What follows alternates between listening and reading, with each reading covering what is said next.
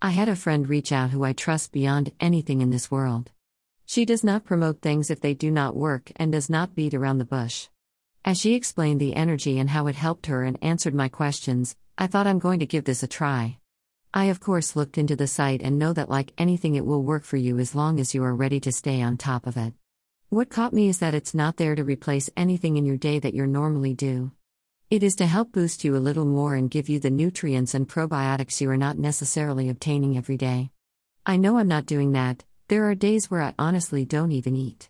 When I was settled from my move, I ordered the Thrive Experience for Women.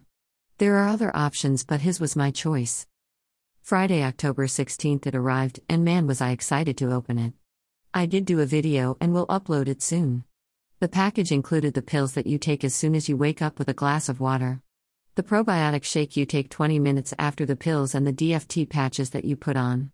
Why am I excited? Because this was the moment that I was moving forward. I was not only starting to help myself health wise, but it was time to start eating properly as well and exercising.